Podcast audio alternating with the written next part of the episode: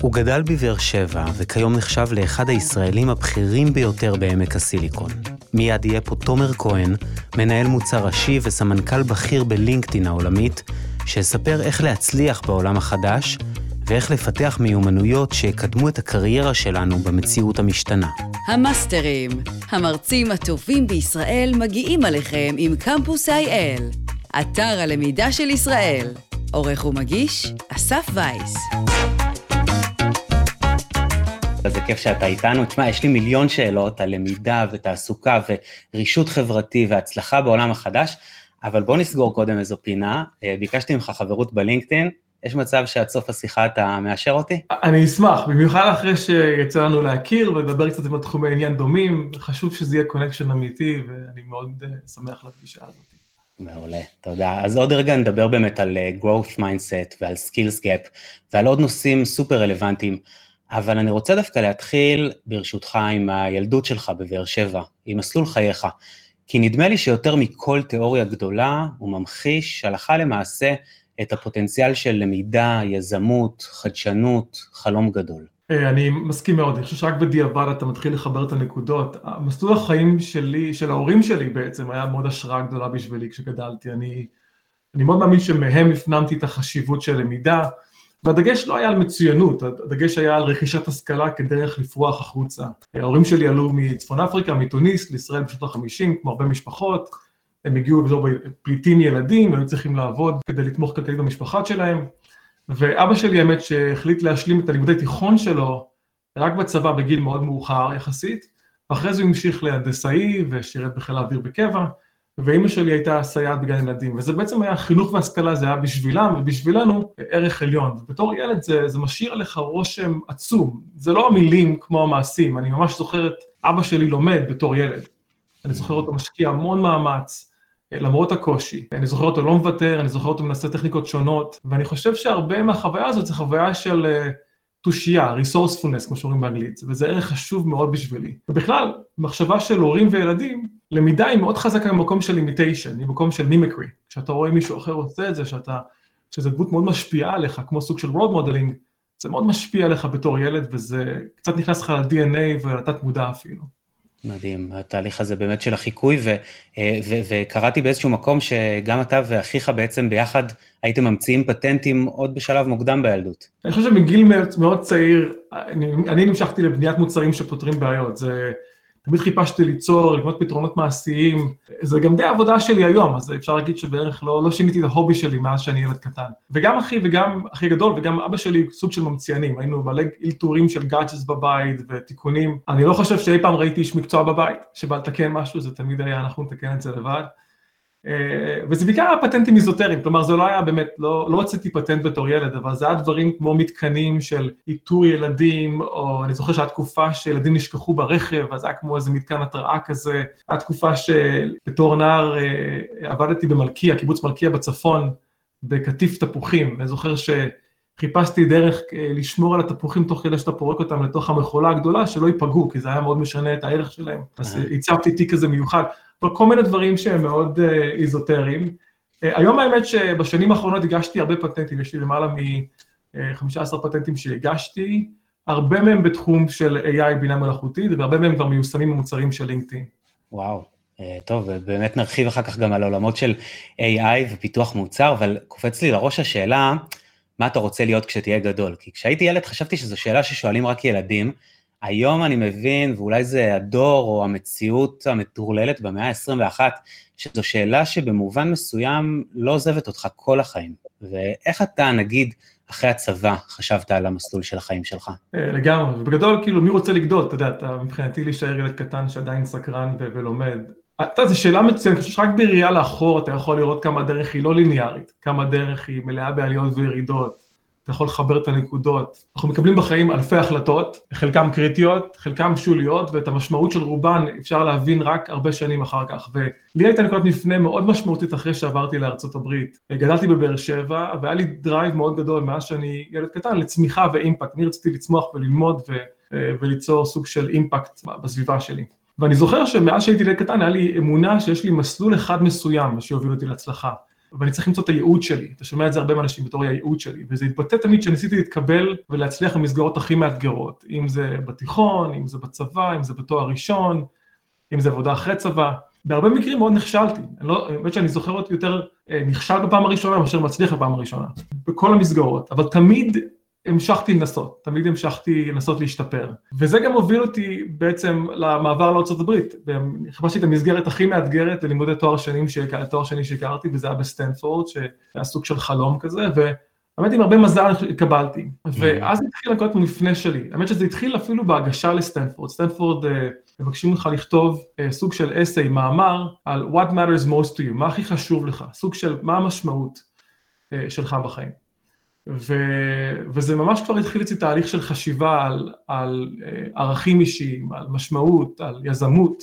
ואני זוכר שבמהלך השנה השנייה ללימודים, אה, זה בדרך כלל השנה שאתה כבר מתחיל לבחור את העבודה שלך של אחרי הלימודים, אתה מתחיל להחזיר את החוב הענק שלקחת כדי להגיע ללימודים לארצות הברית. כן, זהו, צריך להגיד, אה, לימודים בסטנפורד של MBA, כן, כן. מן הסתם לא רוצה חלילה להיכנס לך לכיס, אבל אני משער שזו, כרוך בזה גם הלוואה רצינית. הלוואה מאוד רצינית, כלומר, רק, רק הלימודים עצמם זה סוג של 40 אלף דולר, 50 דולר לשנה, אה, אז לקחתי הלוואה מאוד מאוד גדולה כדי להגיע, וסטנפורד מאוד עוזרים לך, הם עוזרים לך עם ההלוואות ועם ההחזרות והכל, אבל עדיין זה כאילו בשבילי את ההלוואה הכי גדולה שלקחתי בחיים. ואני זוכר שבשנה השנייה, כשאתה כבר חושב על העבודה שתשיג אחר כך, ואיך היא תעזור לך להחזיר את ההלוואה, אה, היה לי מאוד קשה להירדם, ממש, כאילו, תקופה שלמה של כמה חודשים שהיה לי קשה להירדם, מרוב מחשבות. כי מצד אחד, אה, הייתה לי את האפשרות אה, לבחור במסלול שהכרתי, הבטוח, היהודי, עם ה... בו אני אבחר את העבודה הכי מאתגרת, הכי מוצלחת כביכול מבחינת החברה. קיבלתי הצעה מקרן הון סיכון, כל מיני משרות נחשקות כאלה, אבל, אבל זה בעצם היה להחזיר, לחזור לאותו מסלול שהייתי בו מקודם. מצד שני, מאוד רציתי לצמוח ולבחור את המסלול שלי לאימפקט, ממש להתפקס על הערכים שלי. אבל היה בזה המון הגשמה עצמית והמון סיכון. והיה בעצם רגע אחד מסוים שמאוד שחרר אותי מהדילמה. הייתי בסוג של coaching uh, program, תוכנית שבה אני למדתי להיות coach והיה לי master coach, ואני זוכר שה coach שהייתה לי אתגרה אותי מאוד על ההגדרה של הצלחה, שזה בכלל שאלה מאוד גדולה, כאילו מה זה הצלחה? הצלחה היא מאוד אישית, זה חוזר חזרה לערכים שלך. ובכלל היא אתגרה אותי על החשיבה שיש לי מסלול אחד מסוים, אה, וזה היה בשבילי סוג של light bulb moment, זה כמו איזה, אתה יודע, הנורה נדלקה של כאילו, רגע, למה בעצם אני חושב שיש לי ייעוד אחד ספציפי? Mm. והבנתי שהייתה לי אמונה מקבילה, מה שנקרא באנגלית limiting belief, וזה אולי הלילה שישנתי בו הכי טוב במהלך השנה השנייה, התחלתי מסלול מאוד חדש, הקמתי חברה, אה, למרות הסיכון והחוב הגדול, ושהייתה לי רק ויזה לשנה בארצות הברית, והחברה עצמה לא הצליחה, אה, אבל המסלול שבחרתי היה הדבר הכי משמעותי אה, שקרה מה, מה, מהשינוי הזה. מאז הרצון ללמוד ולהתפתח מאוד מנחה אותי. יש, יש משפט ב, של קרול דווק מ growth mindset שאני מאוד אוהב, שהוא אומר ש-becoming is better than being. אז המטרה זה לא להגיע, המטרה זה תמיד בעצם להתפתח ולגדול. מדהים, אז באמת נגיע, נגיע לדבר עליה ולהעמיק ב mindset וב growth mindset עוד רגע. אז אתה בעצם אומר, מתאר פה איזשהו מעבר בין אה, אה, חשיבה על, על מה נחשב ומה מוצלח ואיזושהי רדיפה אחרי דברים שאולי יש ציפייה, לבין איזושהי התבוננות והבנה של מה חשוב לך בחיים, מה מניע אותך. נכון. וזה, וזה בעצם התחלה חדשה לחלוטין, מבחינתי הייתה. ובהתחלה הזו בעצם סטנפורד, סן פרנסיסקו, סטארט-אפ, ואיפה בעצם לינקדאין נכנסת לתמונה? כן, אז זה, זה היה שינוי, אה, המעבר ללינקדאין היה בעצם, אה, האמת שהוא התחיל כבר בסטנפורד, הלכתי להרצאה אה, כשריד הופמן, המייסד של לינקדאין הגיע, לי ריד הוא גם היה מייסד של פייפל, הוא גם היה מהמשקיעים הראשונים בפייסבוק, אה, בן אדם, בן אדם מדהים, סוג של פילוסוף יותר מאשר כל דבר אחר. והוא דיבר על, על החזון שלו ליצור קהילה חברתית עסקית אונליין, זה בערך 2008, אני 2009 כזה, ולינקדאין היא צומחת, אה, אבל היא לא כזאת מוכרת בעולם כמו שהיא מוכרת היום. אה, ואני זוכר את ההרצאה שהוא הביא מאוד התחברה לי, כי הבנתי שלקהילות יש כוח אדיר ליצור הזדמנויות אישיות, ליצור הזדמנויות מקצועיות, והם בעצם מנוע צמיחה אדיר בשביל, בשביל הכלכלה. ויצא לי להכיר בכירים בלינקדאין, יצא לי להכיר, תוך כדי הסטארט-אפ שלי, היו שיחות עם לינקדאין על שיתופי פעולה, אה, אבל החיבור המשמעותי שלי היה לפני בערך אה, תשע שנים, כשהיה לי שיחה עם מי שהיום, ב, מי שהיום אני בתפקיד שלו, ודיברנו על לינקדאין, ודיברתי על איך אני הייתי בונה את לינקדאין מחדש בתור מוצר מובייל, אז מובייל היה מוצר יחסית מאוד נמוך בטראפיק, היה פחות מ-10% בטראפיק של לינקדאין. וואו, אנחנו מדברים על איזה שנה? 2011? 2011, סוף 2011, כזה 2012. אם אני לא טועה, פייסבוק, אז רק התחילו להיכנס למובייל, לא? כן, זה היה, אז מובייל זה היה תחום של סטארט-אפים, כלומר, בסביבות 2009, 2008 התחיל ה App Store לפרוח בצורה משמעותית, וזה זה היה, זה היה ברור שזאת מהפכה, עדיין לא הבינו כמה עוצמתית. היום זה נשמע הזוי, כי, כי זה איפה שאנשים מעבירים את רוב הזמן שלהם, אבל אז זה היה כמו, אוקיי, זה, זה מעניין, אבל בוא נבין את זה עדיין. כאילו, ואם באת מתחום הסטארט-אפס, היה ברור לך ש, שלשם, כאילו, לשם הכל הולך, כמו שהיה ברור ש-AI, לשם הכל הולך. Mm. אה, ואני זוכר שממש שוחחתי איתו על איך לבנות את לינקדאין מחדש דרך מובייל. ואז הוא בעצם אמר לי, בוא, במקום, להפסיק, במקום לדבר, אולי תבוא ותבנה את זה בפנים, וזה היה בעצם סוג של סגירת, אה, סגירת מעגל היום. וואו, מדהים. ואז בעצם אתה, אתה נכנס למנהל מוצרי המובייל אה, של לינקדאין ומתחיל להנחיל תפיסה של בוא, בואו נרכז את הפעילות של החברה בעצם בסלולרי ולא רק בדסקטופ. לחלוטין, וזה היה שינוי מאוד קשה. שוב, היום זה נשמע בדיעבד כמו ברור שצריך לעבור למובייל, אבל אז זה היה התנגדות מאוד חזקה בארגון, כי לינקדאין היא חברה, הוקמה ב-2003, חברת דסקטופ, מהחברות הראשונות באינטרנט, אולי הרשת החברתית מהראשונות, ורוב האנשים יודעים לעשות דבר אחד, זה כאילו חוזר לתחום של למידה. כשאתה יודע לעשות משהו אחד מאוד טוב, ואז מגיע משהו מהצד שמפריע לך, הנטייה mm. שלך זה להתנגד אליו, לא, לא, לא לחבק אותו או to embrace it, מה שנקרא. אה, כן. ובעצם להביא אנשים מבחוץ שמחוללים את השינוי הזה, היה לפי דעתי שינוי מאוד משמעותי. ותוך ממש פחות משנתיים וחצי עברנו מ-8% מהטראפיק, לרוב הטראפיק מגיע ממובייל, והיום לינקדאין כמובן היא חברת מובייל אה, מה, מה, מהיסוד שלה. אבל זה ממש מראה איך גם שינויים בחברות ממש צריכים את הלמידה כחלק אקוטי מהגדילה של החברה. מדהים, כן, האמת היא שזה, אני בדיוק חושב על זה, תשמע, יצא לי לעבוד בחברות שעוברות שינוי, כמובן לא בסדרי גודל כאלה. ומניסיוני הקטן, נדמה לי שמצד אחד זה תהליך מאתגר מאוד, אבל מצד שני, די הכרחי כדי לשמר חדשנות ולשמור על רלוונטיות, לא? לחלוטין, אני חושב שבחברה, בחברות טק ובכלל בכלל, אם אתה לא עושה שינוי קריטי כל כמה שנים, אתה נשאר מאחור. והיום, אגב, התפיסה הזאת היא מאוד קיימת, כלומר, אתה מבין שברגע שאתה מפסיק לחדש, ברגע שנוח לך, אתה לקראת הסוף שלך. אה, והיום זה דווקא הבנה מאוד טובה בחברות, אבל עדיין קשה לשנות חברה מבפנים. בעצם ככל שהיא יותר גדולה, ככה קשה לשנות אותה. אתה בעצם מבין שזה לא רק לייצר איזו תוכנית טובה, אה, ותוכנית רציונלית וטובה, אתה חייב לחבר את זה לאמוציות של הארגון. יש, אה, יש ספר שאני מאוד אוהב שנקרא Switch, והוא נקרא How to make change when change is hard. איך בעצם ליצור שינוי כשקשה ליצור שינוי.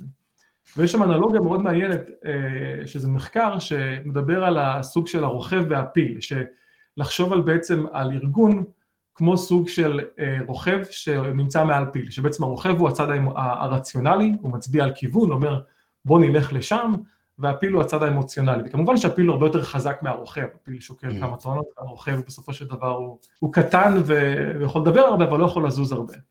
הוא מדבר על השינוי בארגונים מתוך מקום של איך אתה גורם לפיל לזוז. וזה לא ממקום של יש לי תוכנית מאוד טובה. יש לי, אה, גיליתי מה, מה, מה הנוסחה. אתה חייב לבוא למקום של ה vision, למקום של החזון, מקום של הבנה עמוקה, בעצם ליצור מוטיבציה אמיתית, חיובית, ולחבר את זה לחזון של החברה בצורה אותנטית.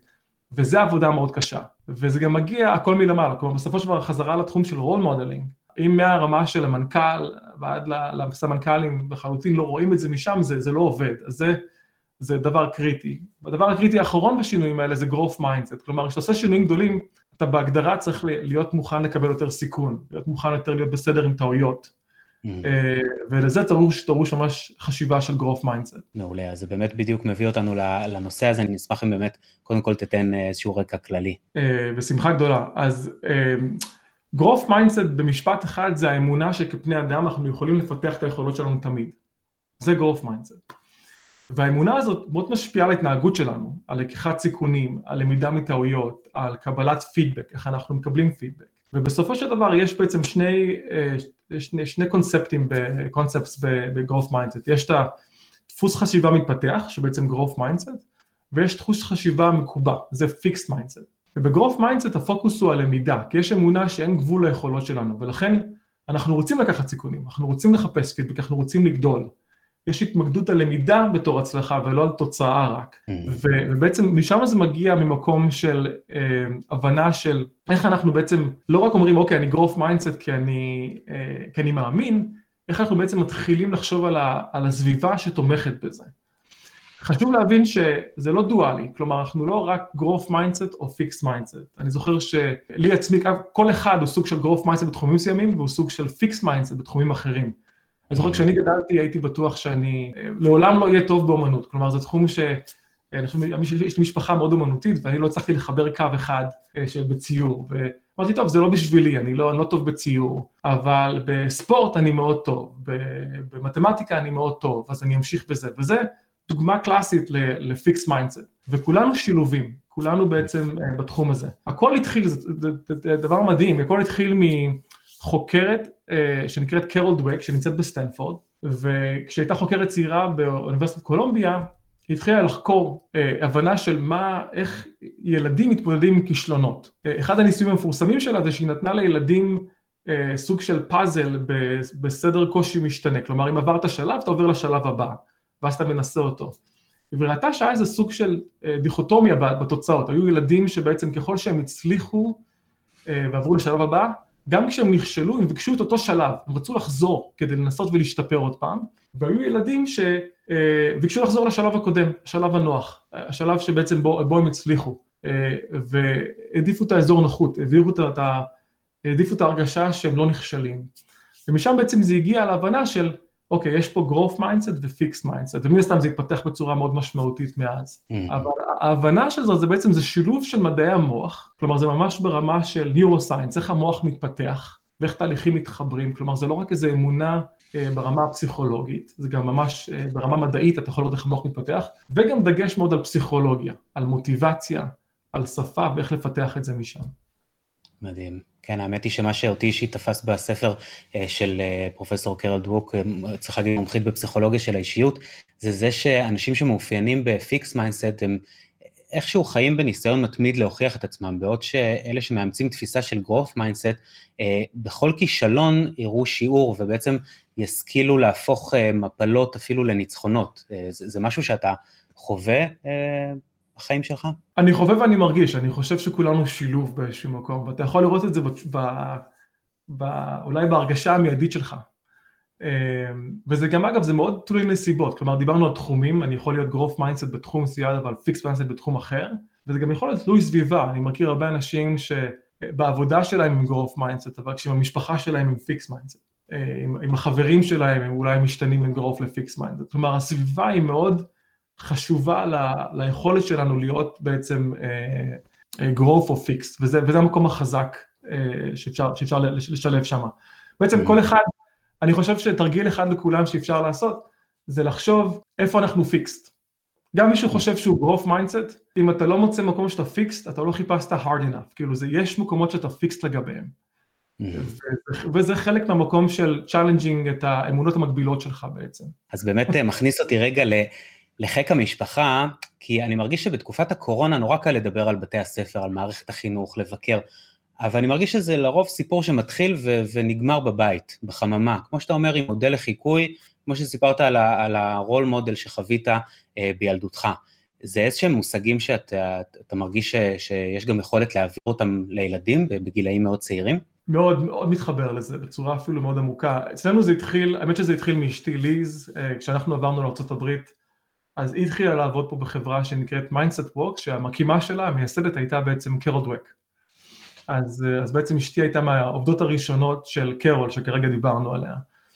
והאמת שליז הביאה את זה הביתה, ו, אה, ובעצם, הנה, אפשר להגיד שאחרי יהדות זה הדת השנייה שלנו בבית, אפילו לפעמים זה הדת הראשונה, תלוי, תלוי באיזה יום ובאיזה רגע זה נמצא.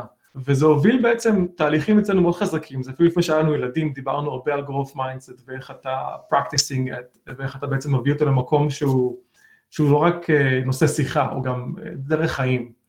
והאמת שהיום אה, אשתי הקימה חברה שנקראת The Becoming Lab, שהיא ממש בהגדרה של איך להביא growth mindset לבית, לילדים, אבל הכל דרך ההורים, כלומר רוב העבודה היא על ההורים, היא לא על הילדים, שזה תחום מאוד חזק של רול מודלים.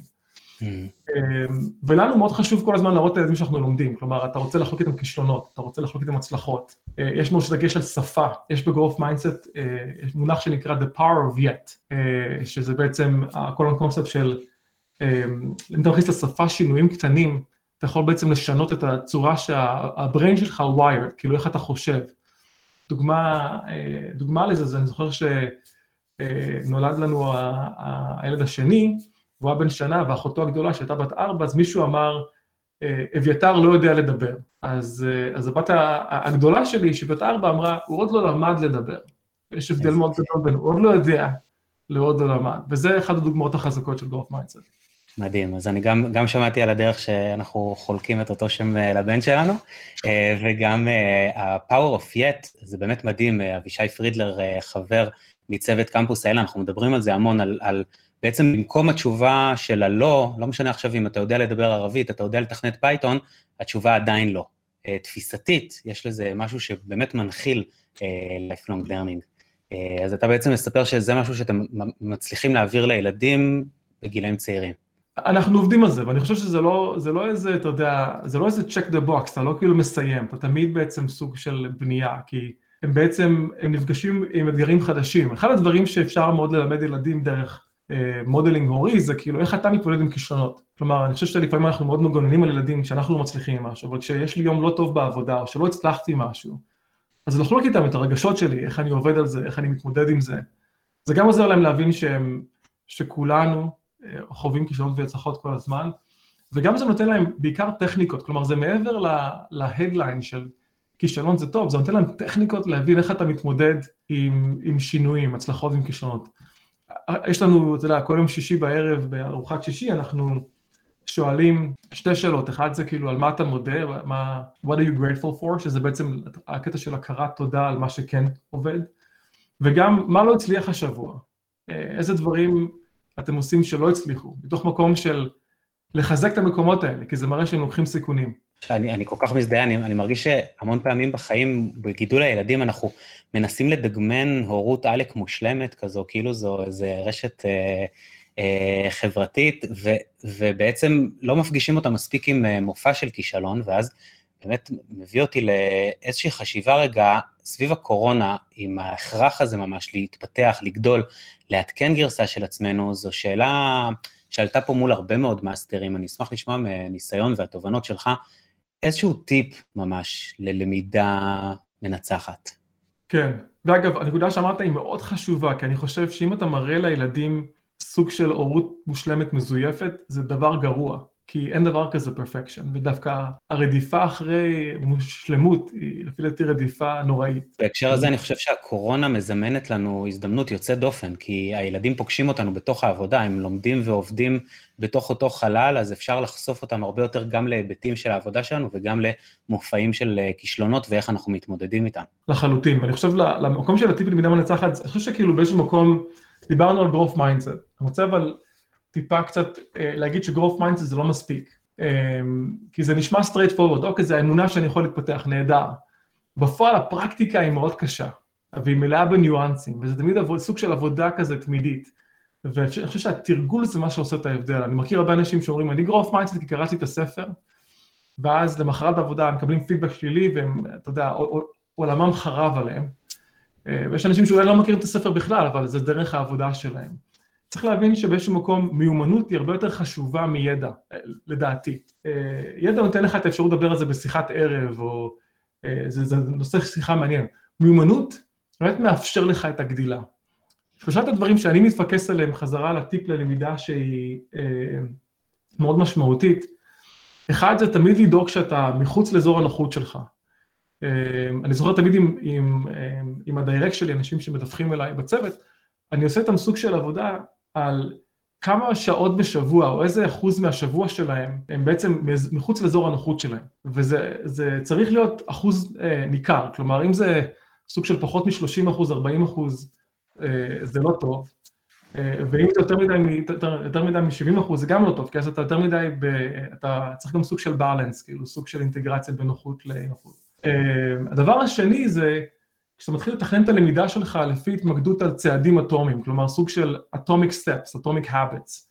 כלומר, אם אתה מתחיל לתת אנרגיה בכיוונים מאוד רחבים, הרבה כיוונים, אתה בסוף לא תוכל ללמוד בצורה מאוד משמעותית. הסוג של בנייה על מה אתה כרגע מתפקס אליו, ואחד הדברים שאני עושה עם העובדים זה ממש מבקש מהם, הם באים בדרך כלל overwhelmed, יש להם כל כך, הרבה דברים לעשות, מבקש להם לרשום על הלוח את כל הדברים שהם עובדים עליהם. והם ממש ממלאים את כל הלוח, לוח ענק, כלומר קיר שלם, הם ממלאים את הדברים שהם עובדים עליו. אה, ואז אני אומר להם, אוקיי, בואו נבחר שניים. ואז אתה רואה את האנגזייטי, את הלחץ, כאילו אני צריך לבחור שני דברים שאני מתפקס עליהם, וכן, אם אתה רוצה, אם אתה רוצה להתקדם וליצור בעצם אה, אה, סוג של התפתחות, אתה לא יכול להתפקס על המון דברים בו זמנית. הדבר השלישי שהוא קריטי זה פידבק, אני אישית נותן המון פידבק, אני אוהב פידבק. האמת שבוא אני אסייג את זה, אני חושב שפידבק, אה, נקרא לזה קונסטרקטיבי, או פידבק שהוא אמור להיות פידבק אה, של אה, אזורים לשיפור, הוא אף פעם לא כיף לקבל, אני חושב שיש פה איזה סוג של כיף לקבל פידבק. הוא אף פעם לא כיף לקבל, אבל ההבנה שזה מה שעוזר לך לגדול היא קריטית. אז למרות שזה לא כיף לקבל, זה אולי המתנה הכי גדולה שאתה מקבל, זה, זה ממש לא, זה לא סלוגן, זה ממש קריטי אה, להבנה שם. אה, מדהים, אני חושב, באמת אני לוקח מזה את הלמידה מכישלון. אני, אני תמיד אומר לילדים שלי לפני כל פרויקט או איזושהי משימה, יש שתי אפשרויות, או שנצליח או שנלמד. אה, אנחנו צריכים להתקדם הלאה, אבל בואו רגע באמת שאלה אחרונה על הילדים אה, של כולנו. קרוב לוודאי, בעזרת השם, שהם ובני גילם יחיו עד שנת 2100. אבל עזוב רגע הערכת תוחלת חיים. הם יהיו פעילים בולטים בשוק העבודה ב-2050. עכשיו, לאף אחד מאיתנו אין שמץ של מושג איך הוא ייראה. מה אנחנו מלמדים אותם? איך מכינים אותם לזה? איזה כישורים הם יצטרכו בכלל? אה, שאלה מדהימה, אני נותן פה קרדיט אה, שלם לאשתי, כי זה בעצם הרבה חשיבה שאנחנו, שמגיעה דרכה ואנחנו חושבים עליה המון. יש לנו שלושה ילדים וזה תחום שאנחנו אה, כמעט כל הזמן מדברים עליו, בתור סוג של ניסויים שאנחנו עושים, ועבודות ואתגרים של הילדים. חושב שבסופו של דבר כל ילד אדם הוא ייחודי באשר הוא, כלומר כל אחד יש הדברים שהם חזקים בהם ואוהבים ללמוד ורוצים להתפתח בהם. אבל עם זאת, יש שלושה דברים שאני מאוד מאמינים שהם חשובים לכולם. קודם כל, זה התחלה של, מה, מה, מה מניע אותך? מה נותן לך סיפוק ומשמעות? דיברנו כשהגשתי לסטנפורד, הייתה את השאלה הראשונה של what matters to you. וזה כל, כל הקונספט של purpose driven, כי אני חושב שזה מביא למוטיבציה אישית מאוד חזקה. וזה חשוב שזה יגיע מהילד ולא מההורה. יש הרבה הורים שיש את המשמעות שלהם, שהם רוצים להביא לילדים, ואתה יכול אולי לחשוף אותם לזה, אבל זה חשוב שזה יגיע מהם. ו, וזה אחד הדברים, זה יש כזה מין סוג של בלנס מאוד uh, uh, רגיש.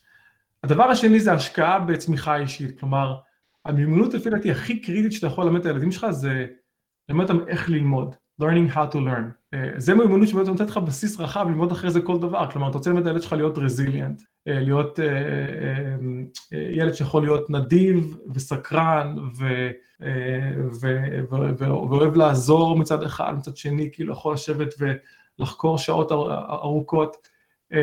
באיזשהו מקום הלמידה של איך לעשות את זה, את הדבר הבסיסי, קריטית.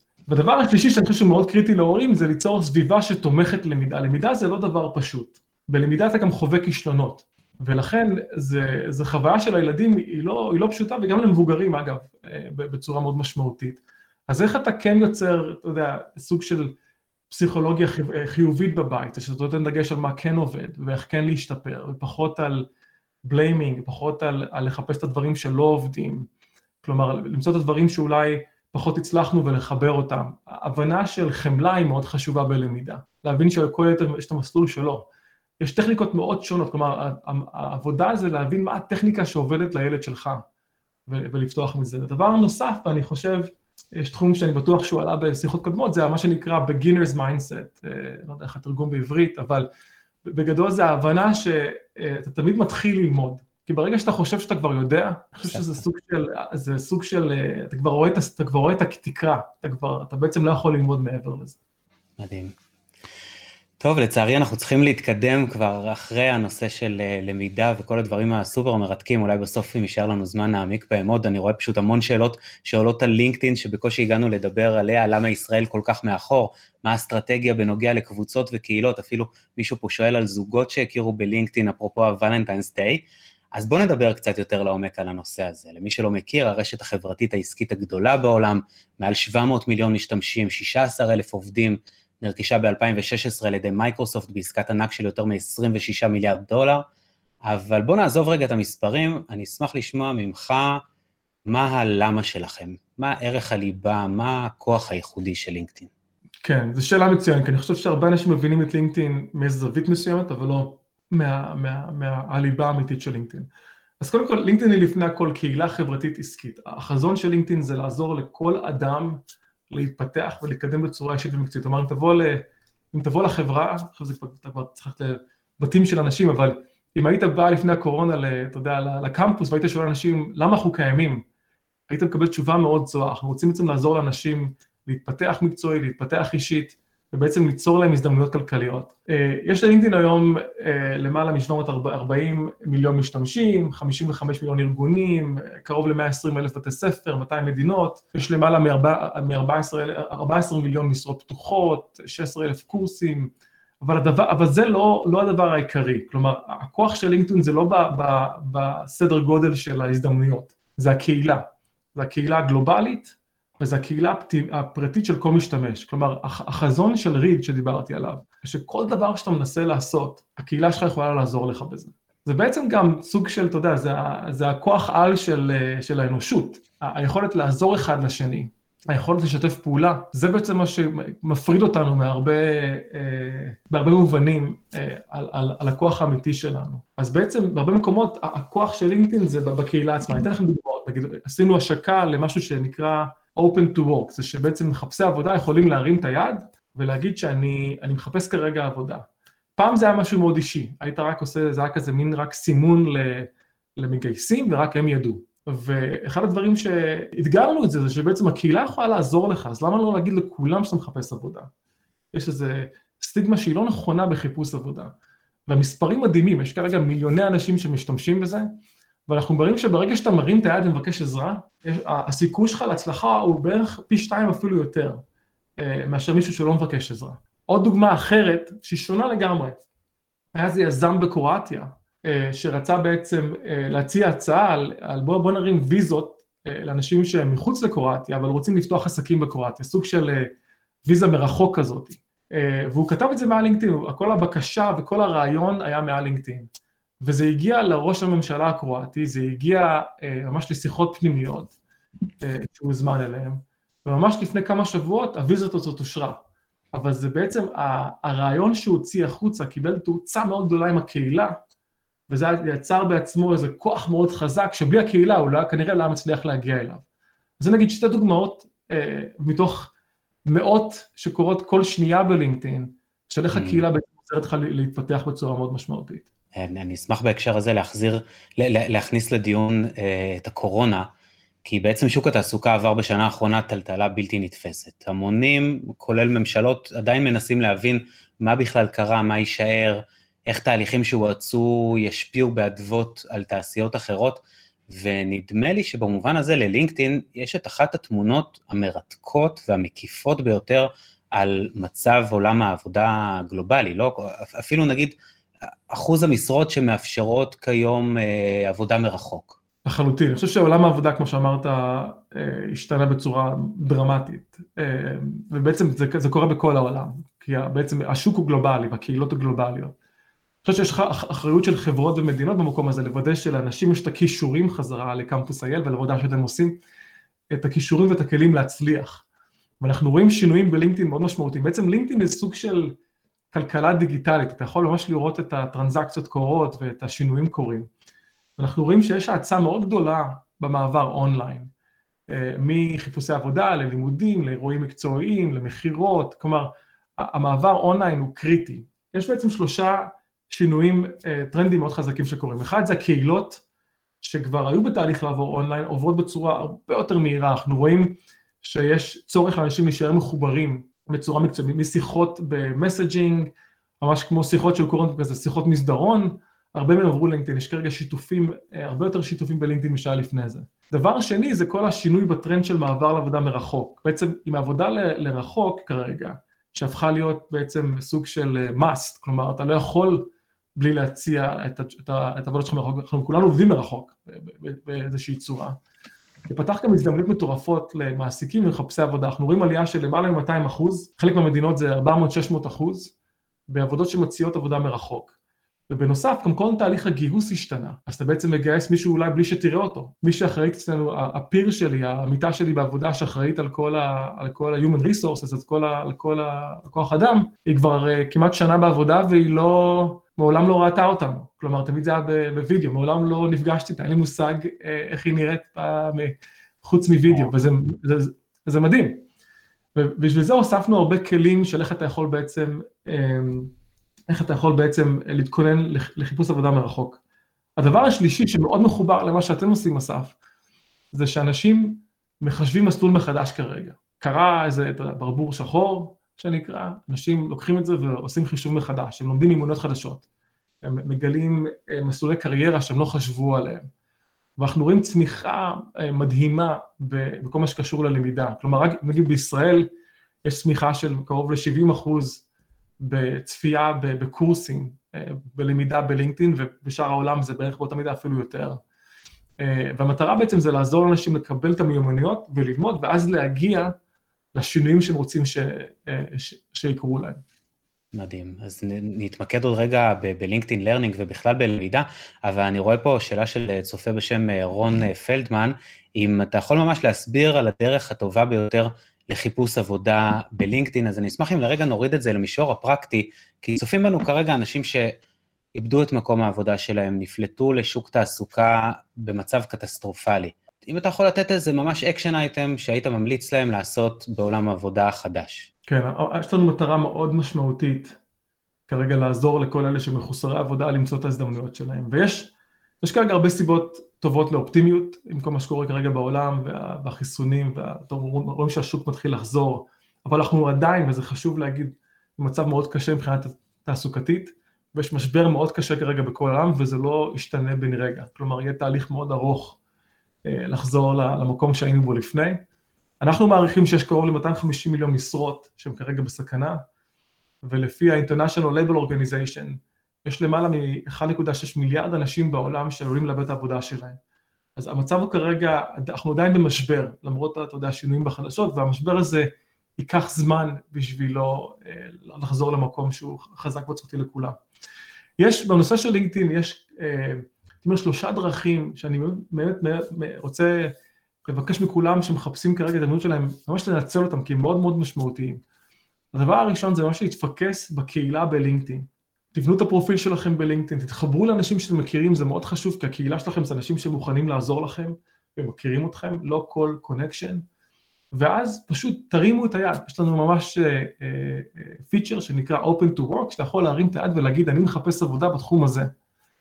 ועם זה אנחנו רואים שקורים דברים מדהימים. האנשים בעצם עוזרים אחד לשני ומגיעים לדברים שבכלל לא חשבו עליהם לפני זה. אז בעצם תן, תן לה, בעצם לעבודות ולהזדמנויות להגיע אליך, במקום ללכת לחפש אותם רק. דבר שני זה ממש לשים, אה, לשים כל מיני אלרטים מסוימים על עבודות שאתם מחפשים. כלומר, אם זה חברות שמגייסות ולשים סוג של, אתה יכול ממש לשים כזה סוג של אלרט אה, על, על, על משרות שאתה רוצה למצוא אותן, ואז אתה ממש תקבל פינג מיד שהעבודה נפתחת, ממש תוך שניות. וזה חשוב מאוד להיות גם ראשון אה, לעבודות שנפתחות, כי יש כרגע המון, המון ביקוש. אה, וגם באותו מידה גם להתכונן לרעיון, אם זה רעיון וירטואלי, יש לנו כלים שעוזרים לך להסתדר לרעיון וירטואלי, זה נורא לפעמים קשה לדבר למצלמה, כרגע כשאני מדבר אני רואה את עצמי, אה, זה לא חוויה אה, כל כך טבעית, ואפשר לעבוד על זה, כמו כל מימונות אפשר גם לעבוד על זה, על העבודות בווידאו.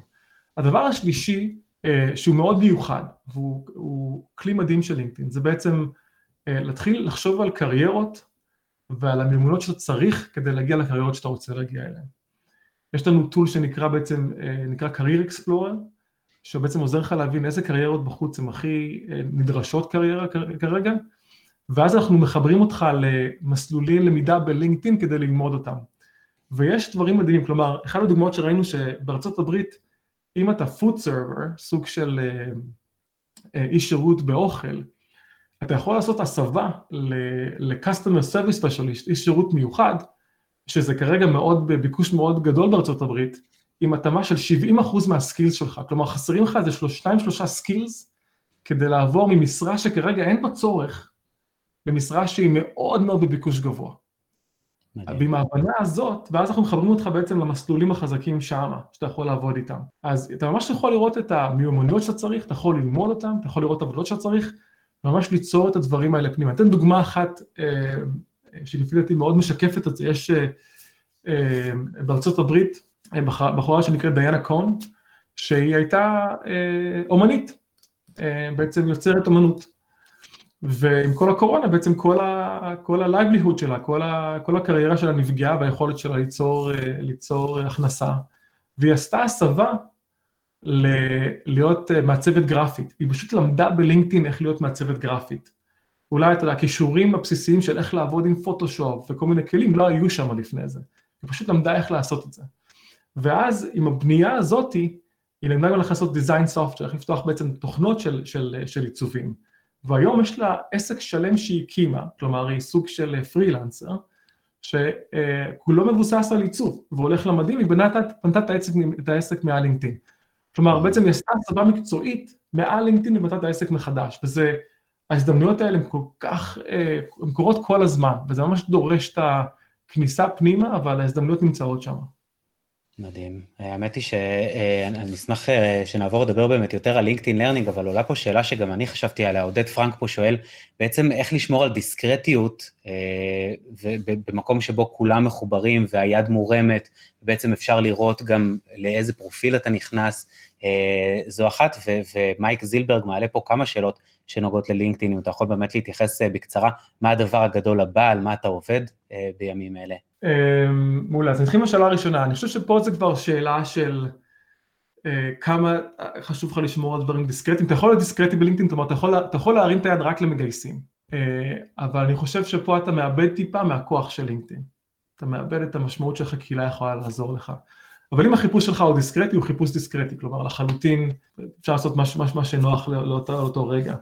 אבל למי שכרגע מחוסר עבודה, הצורך הוא מיידי, ולכן פה הייתי מאוד שם דגש על, אה, לפעמים יש סטיגמות על להרים את היד ולהגיד שאני מחפש עבודה, וזה סטיגמות לא נכונות. לבקש עזרה זה דבר חשוב, זה דבר חיוני, וזה דבר אנושי, ואנשים מוכנים לעזור. אה, לגבי מה אנחנו עובדים בדבר הבא, יש המון דברים שאני מאוד uh, מתלהב מהם, אנחנו כל הזמן עובדים על דברים חדשים. יש את כל הנושא של קהילות, בעצם איך לעזור לקהילות להתפתח בצורה הרבה יותר חזקה, אה, בעצם מלהרים אה, אירועים בלינקדאין, אם אתה יכול להרים אירוע בלינקדאין נגיד כזה, אבל אתה יכול בעצם להרים אירועים כל הזמן, יש לנו כרגע אה, כמעט, ממש הרבה יותר משני מיליון אירועים שכבר נוצרו, וכמעט מיליון אנשים נכנסים לאירועים כל שבוע. ויש דבר אחד שהוא מאוד מחובר למה שדיברנו, של למידה שאני, האמת שהוא הוא, הוא מדהים, שאני מאוד מתלהב מה, כשהוא יצא לשוק, שזה בעצם היכולת לקחת מישהו שאין לו מיומנות, ולתת לו את, ה, את, ה, את, ה, את, ה, בעצם את הלמידה כדי שהוא יוכל לרכוש את המיומנות. ואז לתת לו איזה סוג של אססמנט בסוף הלמידה, כלומר כשאתה מסיים את הלמידה אתה מקבל סוג של, אה, סוג של מבחן, אה, ואז אתה יכול בעצם אה, להראות שאתה למדת, אתה בעצם יכול להוכיח שאתה יודע מה שלמדת, ואז אם אתה עובר את הדבר הזה, אנחנו מבטיחים לך ראיון.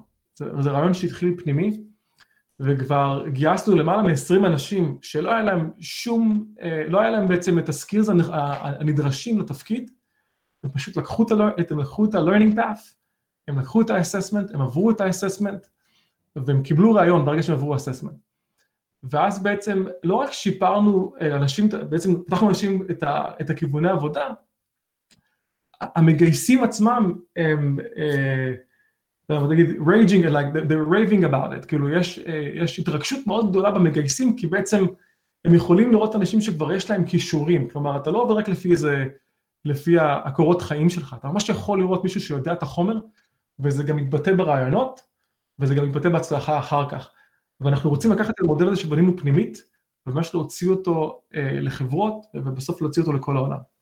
איזה יופי. אה, טוב, אנחנו בעצם אה, מדברים אה, לא מעט זמן על למידה. נגיד מילה גם עלינו, ברשותך, קמפוס אייל, אתר הלמידה של ישראל, הוא בעצם מיזם ממשלתי ללא כוונות רווח, הוקם על ידי מטה ישראל דיגיטלית במשרד הדיגיטל הלאומי והמועצה להשכלה גבוהה. כמובן לא בכמויות כאלה, יש לנו בפלטפורמה 300 קורסים של אוניברסיטאות, מכללות מעולות, של משרדי ממשלה, גופי פיתוח תוכן מובילים בעברית ובערבית, הצעת הערך פה פונה לקהל פנים ישראלי, כמעט חצי מיליון לומדים, הכל כמובן אונליין, בחינם, בזמן, במקום ובקצב של הלומד, והייתי שמח לשמוע ממך, תומר, אם יצא לך קצת אה, להציץ בקמפוס האל, לראות את המיזם? אה, יצא לי, ואני חושב שזה עבודה מדהימה, אני חושב שכאילו קמפוס האל זו דוגמה נהדרת לפלטפורמה שמנגישה למידה. אה, יצא לי קצת לשחק ולראות קורסים, ואתה יודע, זה בתור אחד שמאוד אוהב ללמוד, זה כאילו נורא בא לך להיכנס פנימה, ובעצם, אם היה לי, אם הייתי יכול לבחור איזה סופר פאוור, זה היה בעצם ללמוד מאוד מהר. אבל אני חושב שזה מדהים, אני חושב שהיכולת בעצם להנגיש למידה בצורה שהיא אה, חינם, שכל אחד יכול לבוא ללמוד, היא מדהימה. ואז בעצם מגיעה העבודה של התרגול וקדימה, אבל ההתחלה היא, היא מרתקת וכל הכבוד למיזם. תודה. איזשה, איזשהו טיפ אה, לנו לקמפוס IL מניסיונך? אני חושב שכאילו הייתי מנסה לבנות את הקהילות בעצם מעל הלמידה. אני חושב שהיום אתה מסתכל על, אה, על למידה, אני חושב שאני למדתי programming, למדתי תכנות. אז זה היה, אוקיי, הנה הספר, ואתה יודע, אתה מתחיל ללמוד ולתכנת, ויש לך פידבק מה, מה, מהתוכנה. היום למידה היא מאוד שונה למתכנים, מתכנתים. אתה בעצם מנסה משהו, ואז אתה כותב אה, שאלה ב GitHub או ב Stack Overflow, שואל שאלה, רגע, זה לא עבד לי, מה אני עושה, באיזה ספרייה אני משתמש, והקהילה ישר, זה ממש תוך שניות יש לך תשובות, והיכולת שלך ללמוד כשיש קהילה שתומכת בך היא מדהימה. אז בעצם לקחת את הנושאים, אני בטוח שאנשים רואים אה, אה, הרצאה, ואז תמיד עולות מלא שאלות, כל אחד והזווית שלו, ולבנות בעצם את הקהילה מעל זה, אני חושב שזה כוח מדהים, לקחת את הלמידה ואז בעצם להפיץ אותה בצורה יותר רחבה ועמוקה.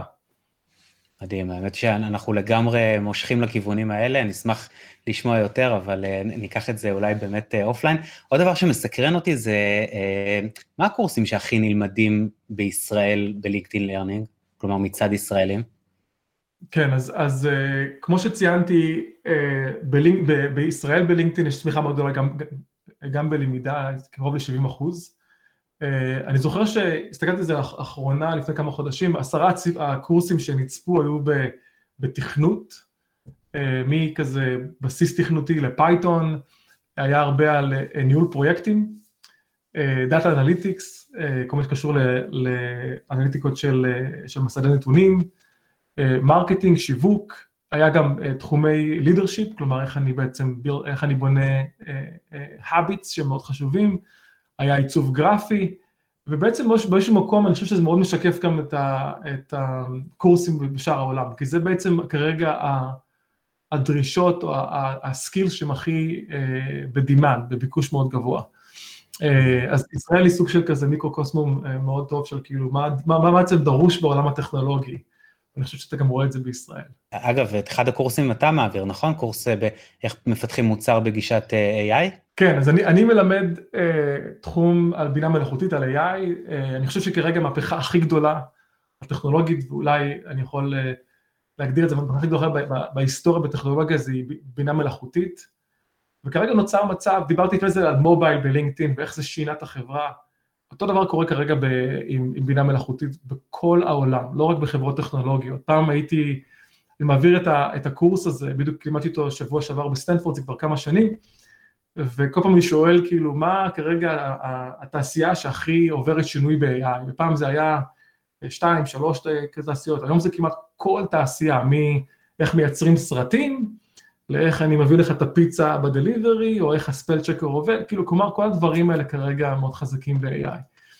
וההבנה זה בעצם שהיום, אם אתה, הבינה מלאכותית לוקחת את התחום המאוד חזק בבניית מוצר, כלומר, הרבה מוצרים שאתה רואה כרגע, בבסיס שלהם, אה, הקוד הוא בינה מלאכותית, וזה מדהים, כי זה בעצם הופך אותם להיות הרבה הרבה הרבה, הרבה יותר חזקים. אבל זה גם אומר שאם אתה לא מבין איך, איך, איך העבודה הזאת בנויה, איך הקוד הזה בנוי, אתה לא, אתה לא באמת יכול לבנות מוצרים בצורה מאוד איכותית, כלומר אתה לא מבין איך הבסיס עובד, אני מאוד מאמין בלמידה עם מקום מאוד פונדמנטל, מקום מאוד בסיסי, אז קשה לך להיות מאוד, בעצם להבין איך אתה יכול לקחת את זה ולהצמיח את זה בצורה מאוד חזקה. אז אני כרגע הרבה מדבר על אה, AI first mindset, איך אתה בעצם בונה מוצרים מחשיבה של אה, בינה מלאכותית קודם, קודם בינה מלאכותית ואחרי זה שאר הדברים שאתה רגיל אליהם. יש פה איזה סוג של מטה uh, פוינט, כי בינה מלאכותית בהגדרה היא הלמידה, היא בהגדרה על מה המטרה. ההגדרה של מלאכותית זה מה המטרה שאתה מנסה להשיג, איך אתה רוצה שהאלגוריתם ילמד, ומה הדוגמאות שהאלגוריתם יכול ללמוד מהן. אז באיזשהו מקום, אה, אה, בינה מלאכותית היא קודם, קודם כל אה, למידה. זה חוזר לנושא שלנו להיום גם כן. ממש. ואז באמת אני, אני אסכם את הנושא של הלמידה. אני חושב רגע על LinkedIn Learning ועל edX ו Coursera ו Udacity ו Udemy ובישראל על קמפוס IL, פלטפורמות שבאמת מהוות שלב מאוד משמעותי באבולוציה של טכנולוגיה ולמידה. איך לדעתך ייראה השלב הבא? יש איזשהן מגמות מעניינות שאתה מזהה? כן, תראה, לנו מאוד חשוב להיות חלק מהמהפכה הזאת. אה, כי אנחנו מאוד מאמינים בעולם שהוא מיומנויות קודם, שפחות מסתכלים על הקורות חיים שלך, על איפה, איפה למדת, ובאיזשהו מקום את מי אתה מכיר, ויותר על מה אתה יודע. מקום שמאוד מתבסס על מיומנויות אה, וידע. אז אנחנו מאוד עוברים לעולם הזה של ה-skills first, שאתה בעצם יכול להראות מה אתה יודע, ובזה עם זה לפתוח הזדמנות לכולם. עם זאת, יש הרבה, אני חושב, טרנדים מאוד חזקים כרגע, שהם, חז... שהם מתבטאים מהרעיון של למידה אישית, שגם פה בינה מלאכותית משחקת תפקיד מאוד חזק, שאיך אני בעצם בונה, דיברנו שלכל אדם או ילד יש את הדרך שלהם וטכניקות שלהם ללמוד. אז איך אתה בעצם בונה את הלמידה האישית אה, לכל אחד? כלומר, באיזשהו מקום שאתה נכנס לכיתה עם 30-40 ילדים, אה, נורא קשה ללמוד, כי אתה מלמד בעצם בצורה שהיא מה, מה המכנה המשותף. אבל היכולת שלך בעצם לעזור לכל אחד ללמוד, אם תוכל להנגיש לו את זה בצורה אישית, היא מדהימה, כי אני באמת חושב שהפוטנציאל תמיד שם. והדבר השלישי הוא סוג של applied learning, שהלמידה מיושמת. אני, אני אישית מאוד אוהב ללמוד תיאוריה, ואז ישר לנסות ליישם אותה. אני חושב שככה אני לומד הרבה יותר טוב מהתרגול לפעמים, מאשר מהתיאוריה רק. ואני חושב שהשילוב הזה של תיאוריה עם תרגול תוך כדי הוא קריטי. כשאני, כשאני הגעתי לפה, אה, לסטנפורד, אז לקחתי קורס באמת בבינה מלאכותית, גם כן, תוך כדי הלימודים, וכבר בשיעור הראשון הרמנו אה, מה שנקרא classifier, זה סוג של מסווג בינה מלאכותית, למצוא אה, גידולים של סרטן השד, לדוגמה. כבר בשיעור הראשון, כי מסתם היה הרבה עזרה מהמרצה, אבל אתה כבר חושב על איך אתה מיישם את מה שלמדת, וזה לא רק נשאר תיאוריה. זה סופר מרתק. אגב, סנדיי, אתה בחופש או עובדים מסביב לשעון? וגם אם אתה עובד מהבית? אה, אני עובד מהבית, זה הסביבה שלי פה. כל הזמן? שם עברתם אה, לגמרי? ציורים של הילדים, אה, פה מהצד. אנחנו עברנו בעצם לעבוד מהבית כבר במרץ, היינו מהחברות הראשונות ש... ש... שעבדו מהבית, וזהו, ומאז אנחנו, מאז אנחנו פה, עד ש... עד ש... מאז תחילת הקורונה אז לא ביקרת, כלומר, בעצם גם מאז שנכנסת לתפקיד החדש לא דרכת במשרד? לא, לא דרכתי במשרד, אני מקווה שזה לא מלא אבק ו... וואו. Uh, טוב, תשמע, תומר, זה מרתק, ובאמת אה, יש עוד הרבה שאלות, אבל אנחנו מתקרבים לסיום ולשאלה האחרונה שכל המאסטרים נשאלים בסוף. Uh, נזכיר שוב שקמפוס אייל, אתר הלמידה של ישראל, תוכלו למצוא אותנו בקמפוס.gov.il, ולסיום גם נודה לכל האנשים היקרים והמוכשרים שעומדים מאחורי השידור הזה, אמיר גרון, שירה אמיר, אודי לבון, רונית האריס ממן, מורן ארוש, עינת בנדה, כלנית סבז, אבישי פרידלר ודוקטור צביה אלגלי, ותודה כמובן גם לערן רביב, מנהל קמפוס IL. ועכשיו חזרה אליך, תומר, אני אשמח אם באמת אה, לסיום, דיברנו על זה המון, אבל אם אתה יכול ככה לדקור נקודה אחת משמעותית, לשתף אותנו במשהו חדש שלמדת בתקופה הזו. יש המון, הייתה שנה אה, מאתגרת, ועם הרבה אתגרים אתה מגיע גם, יש, יש גם הרבה, הרבה למידה. האמת שבעבודה אנחנו כמעט כל הזמן אה, לומדים, יש לי יש פגישה שבועית רוחבית עם כל, ה, עם כל הלידרשיפ של החברה, ואחד הדברים הקריטיים שם שאני מבקש, זה כל אחד בעצם גם יחלוק מה למדנו אה, השבוע, כדי שנלמד ביחד, שזה לא יישאר רק בחלקים שונים. אני חושב שהיו הרבה דברים אה, שנלמדו, אני חושב שאחד הדברים שבראייה לאחור על השנה, יותר החשיבות של זה התבררה לי, זה כל הרעיון של agility לעומת rigidity, כלומר הרעיון של הצורך בגמישות ובאדפטציה לעומת ההגבלה של כשאתה בעצם מאוד נוקשה בגישה שלך. אה, כשאתה מסתכל בעצם מה שקרה עם קוביד, אז אה, בעצם כולם נהיו מאוד ריאקטיביים מאוד מהר, כי בעצם הייתה מגפה וכולם קפצו והיה בעצם שוק בכל השוק העולמי, אה, הפסיק spend, אנשים הפסיקו לגייס, ובעצם היה בעצם שוק לכל המערכת. והיה צורך מאוד חזק בלעבור למשהו שהוא הרבה יותר agile, הרבה יותר מהיר בחשיבה. כלומר, במקום לנסות, לפתח איזה תהליכים של כמה שנים או חודשים, ממש לנסות כל שבוע ללמוד מה השתנה ולכוון מסלול מחדש. אני חושב שהיה לנו את ה skill הזה ברמה של, של רבעונים, כלומר כל קורטר או כל חצי שנה או שנה. אף פעם לא עשינו את זה ברמה של שבועות ולפעמים ימים. אבל השריר הזה שנבנה, הפך להיות שריר מאוד מאוד חזק ביכולת של לינקדאין. ועם זה, גם למדנו להסתכל לא רק על מה לא עובד כרגע בגלל שיש שינויים, כלומר היה לנו תוכנית, והתוכנית כבר לא עובדת כי היה שינויים בשוק. למדנו גם להסתכל מה פתאום קרה אה, טוב בגלל השינויים, כלומר, במקום להתפקס על מה לא עובד, גם להסתכל על מה פתאום עובד ולא שמנו לב אליו. זה סוג של הזדמנויות שצצות, שאם אתה לא מתפקס על מה גם עובד, אתה מפספס אותם. אז כמו איזה כאילו יכולת מאוד גדולה לפתח תושייה. אחת הדוגמאות אצלנו, זה שכל המעבר הזה לעבודה מרחוק פתחה הזדמנויות לטאלנט שהוא בפריפריה, שלא נכנס פנימה, להיכנס פנימה בצורה מאוד חזקה.